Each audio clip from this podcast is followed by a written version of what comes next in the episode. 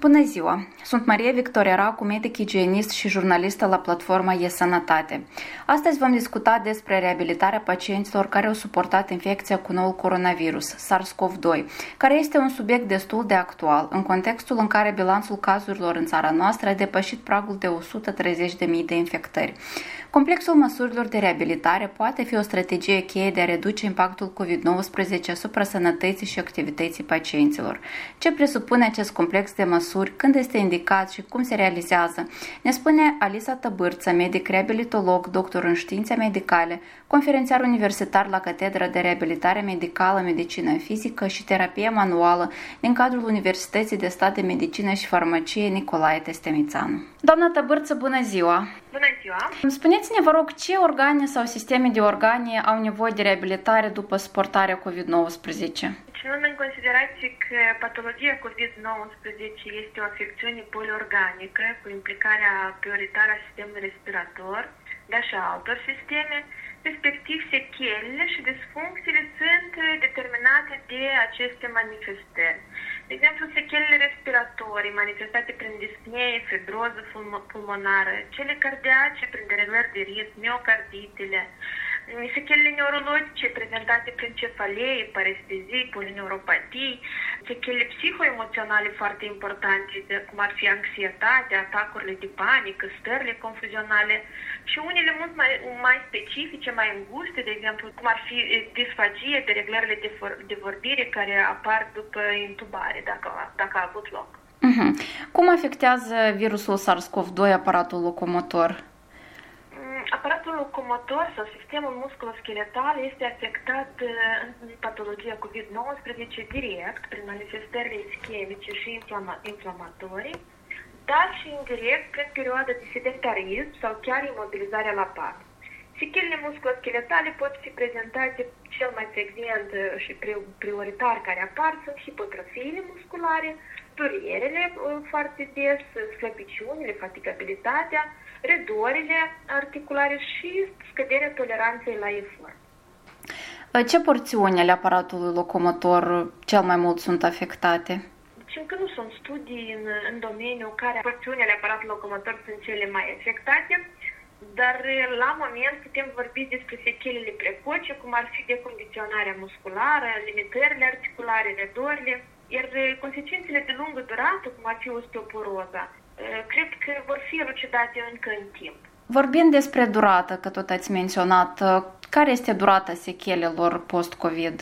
Deci, iarăși, până la moment nu putem vorbi eh, de consecințele fizice și psihoemoționale din perioada precoce, deci noi putem vorbi până la perioada de 3 luni, pentru că încă trăim cu părere de rău această pandemie Ehm, dar sigur că tipul și durata sechelelor depinde foarte mult de gravitatea bolii, de patologiile concomitente, iar eh, aș spune că dacă sechelele fizice pot fi recuperate sau sunt recuperate mai rapid, să știți, mă gândesc eu cele psihoemoționale rămân a fi observate pe parcursul timp sau chiar pot apărea și mai târziu decât perioada precoce de până la 3 luni. Uh-huh. Um, cât de rapid ar fi bine să fie recuperate aceste sechele? Mm, sigur că uh, sechelele post-AVC, toate consecințele post-AVC, uh, trebuie să fie inițiate reabilitarea, recuperarea lor cât mai precoce. Uh, ghidurile naționale internaționale recomandă uh, recuperarea chiar din perioada acută, iar consecințele, sechelele să fie o continuitate a programelor din perioada acută.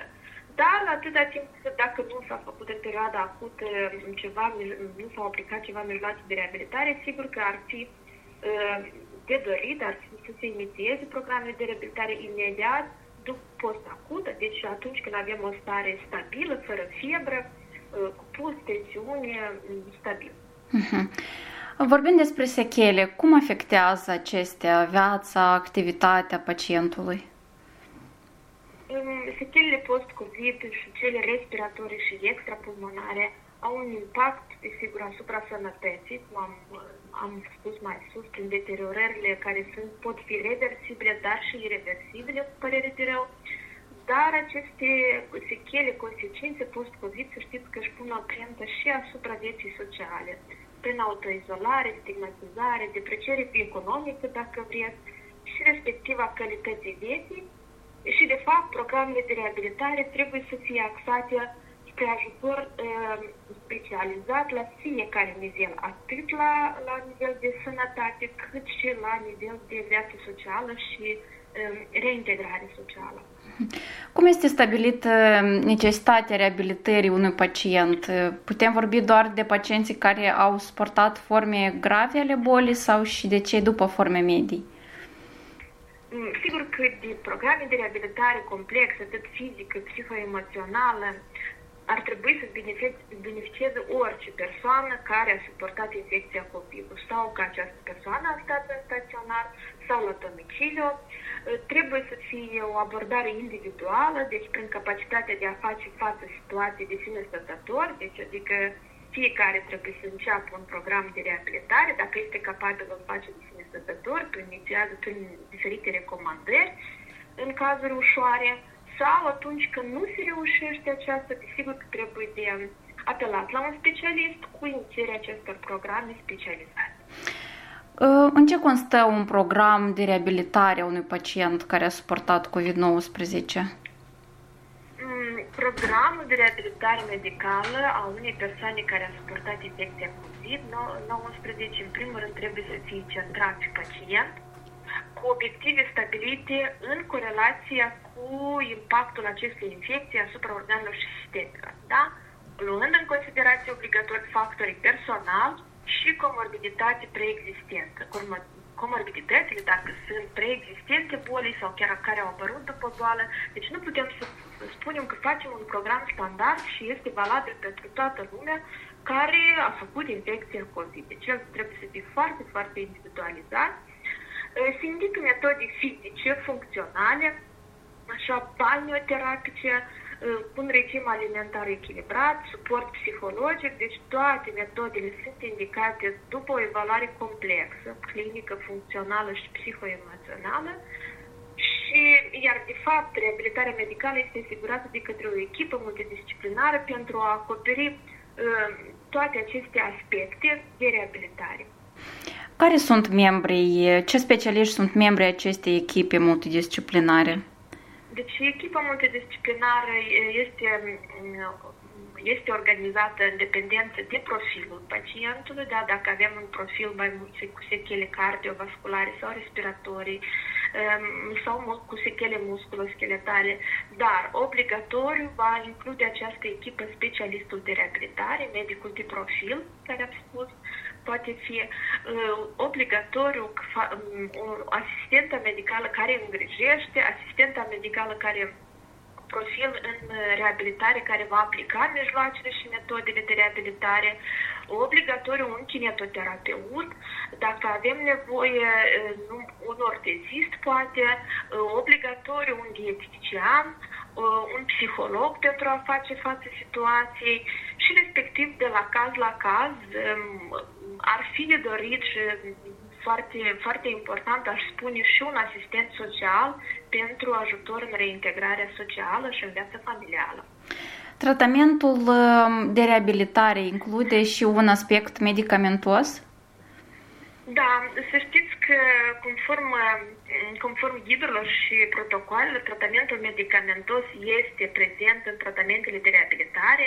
Sigur că în perioada post-acută și sechelară, trebuie să predăm totuși mai mult mijloacele fiziofuncționale, luând în considerație că, că persoanele, pacienții noștri au primit deja atâtea medicamente în perioada acută, dar indicăm și în perioada post-acută medicamente. Uh, tratamentul medicamentos este indicat, recomandat mai mult pentru susținerea unor funcții și structuri. De exemplu, pentru ameliorarea circulației periferice, pentru susținerea metabolismului tisular, așa, și incontestabil sunt medicamentele uh, indicate pentru susținerea patologiilor preexistente, de exemplu diabetul zaharat, hipertensiune arterială, deci nu se anulează aceste tratamente, sunt continuă și ele sunt monitorizate pe perioada de reabilitare. Uh, de ce tipuri de exerciții și proceduri are nevoie un pacient care a suportat COVID-19? Deci exercițiile indicate sunt exercițiile fizice, așa și sunt, au drept scop sau se indică pentru reeducare respiratorie, în primul și în primul rând, pentru că asta este funcția care este cea mai precară, dacă aș spune, dintre toate, așa. Sunt exerciții pentru mobilizarea și fortificarea musculaturii respiratorii, pentru reeducarea stereotipurilor patologice de respirație, sunt exercițiile pentru adaptarea cardiovasculară și respiratorie la efort, sunt indicate mijloace și exerciții pentru ameliorarea condițiilor fizice generale și creșterea forței musculare. Sunt indicate de la exerciții destul de simple, așa până se, la, se ajung la exerciții sau activități fizice aerobice, cum ar fi mers, ciclism, așa, sau chiar sporturi, dacă erau practicate de către pacient, până la, până la, la infecție.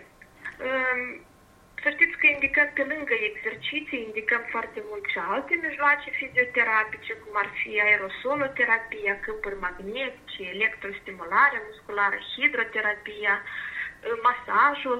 Deci, dar toate aceste metode, ele sunt indicate cu scop curativ, deci nu de relaxare și nu profilactic, de aceea ele trebuie să fie dozate în timp, în parametri și cu monitorizarea efectelor și corecție necesară dacă este nevoie. Atunci putem zice că în mod ideal pacienții ar trebui să se interneze într-o instituție specializată sau totuși ar putea face aceste proceduri și în condiții de domiciliu?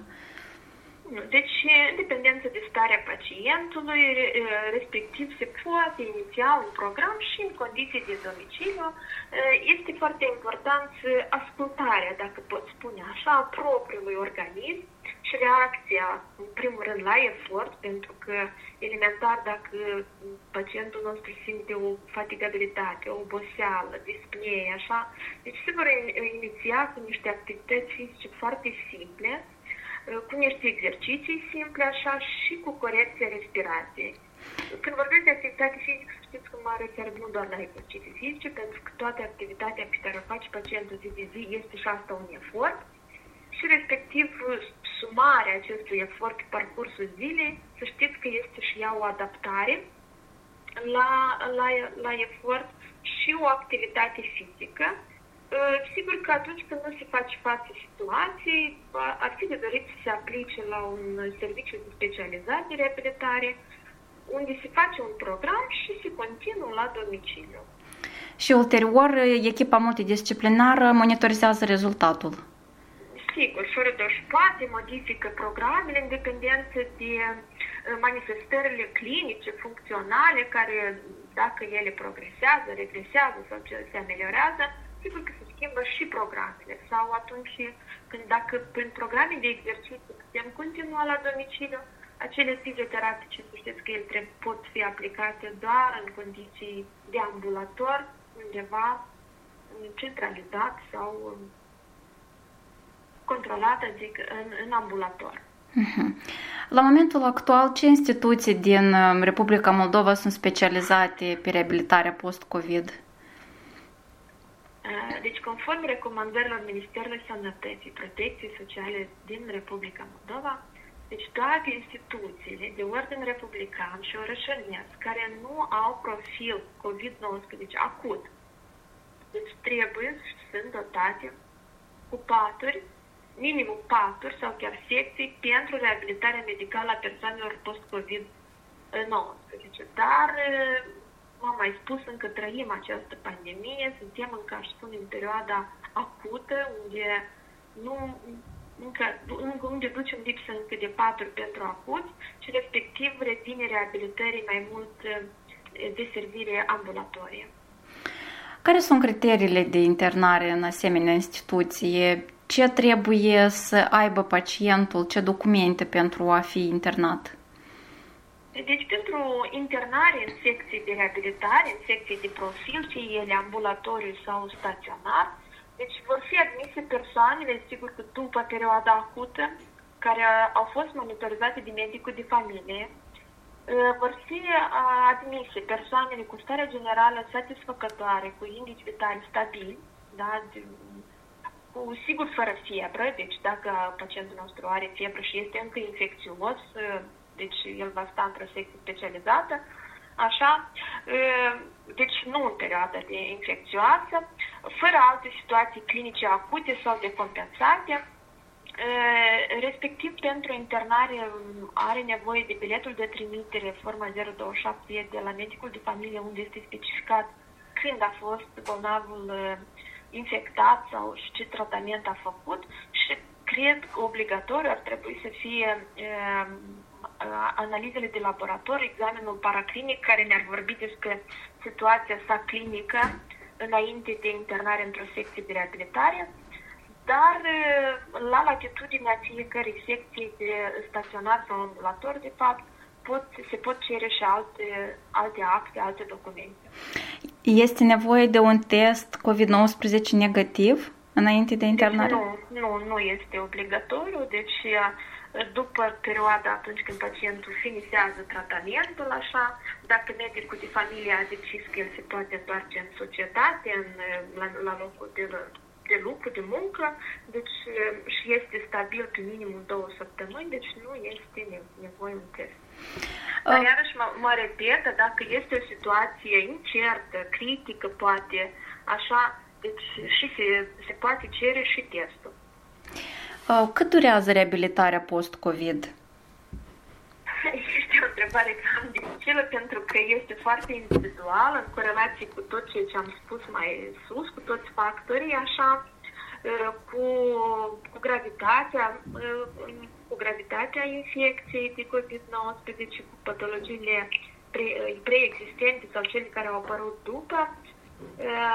Dar dacă se, se internează persoana pentru reabilitare medicală, deci în mediu ar fi, cred că, destul 10 zile de tratament, așa, pentru inițierea tratamentului, deci nu putem spune că la finele acestei, acestor 10 zile tratamentul de reabilitare va fi încheiat, așa, deci pentru inițierea unui program de reabilitare cu continuitatea la domiciliu sau în condiții de ambulator.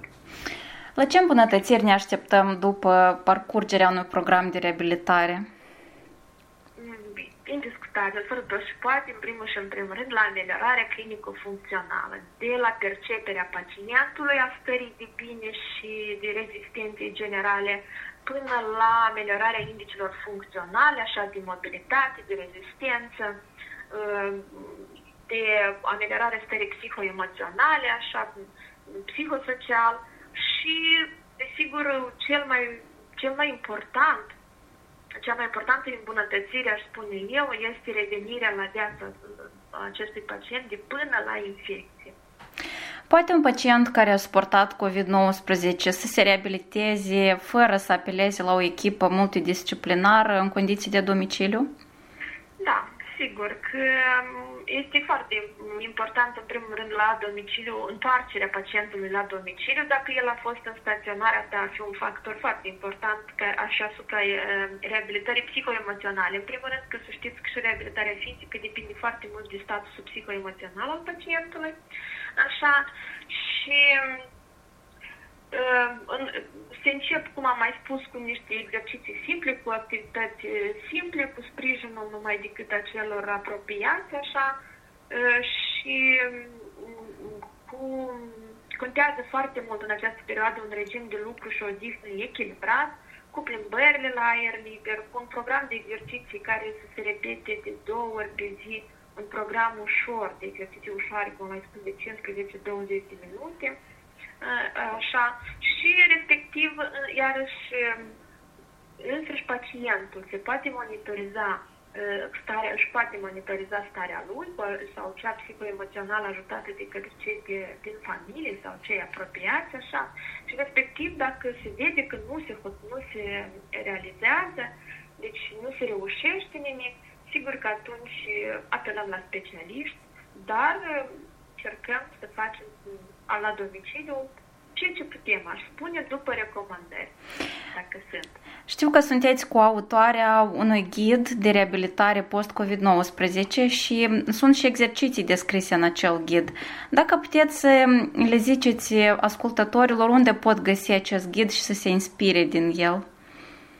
Da, deci este un ghid elaborat anume pentru persoanele care au suportat COVID-19, deci este scris într-un limbaj foarte simplu și foarte accesibil, așa. Uh, deci atunci când spun reabilitare la domiciliu, deci pacientul trebuie de undeva să se inspire, nu e așa acum când avem atâta internetul, mass media. Uh, deci acest ghid ar fi uh, o recomandare nu de atât că am scris-o noi, pentru că este și recomandarea Organizației Mondiale a Sănătății, altor ghiduri internaționale.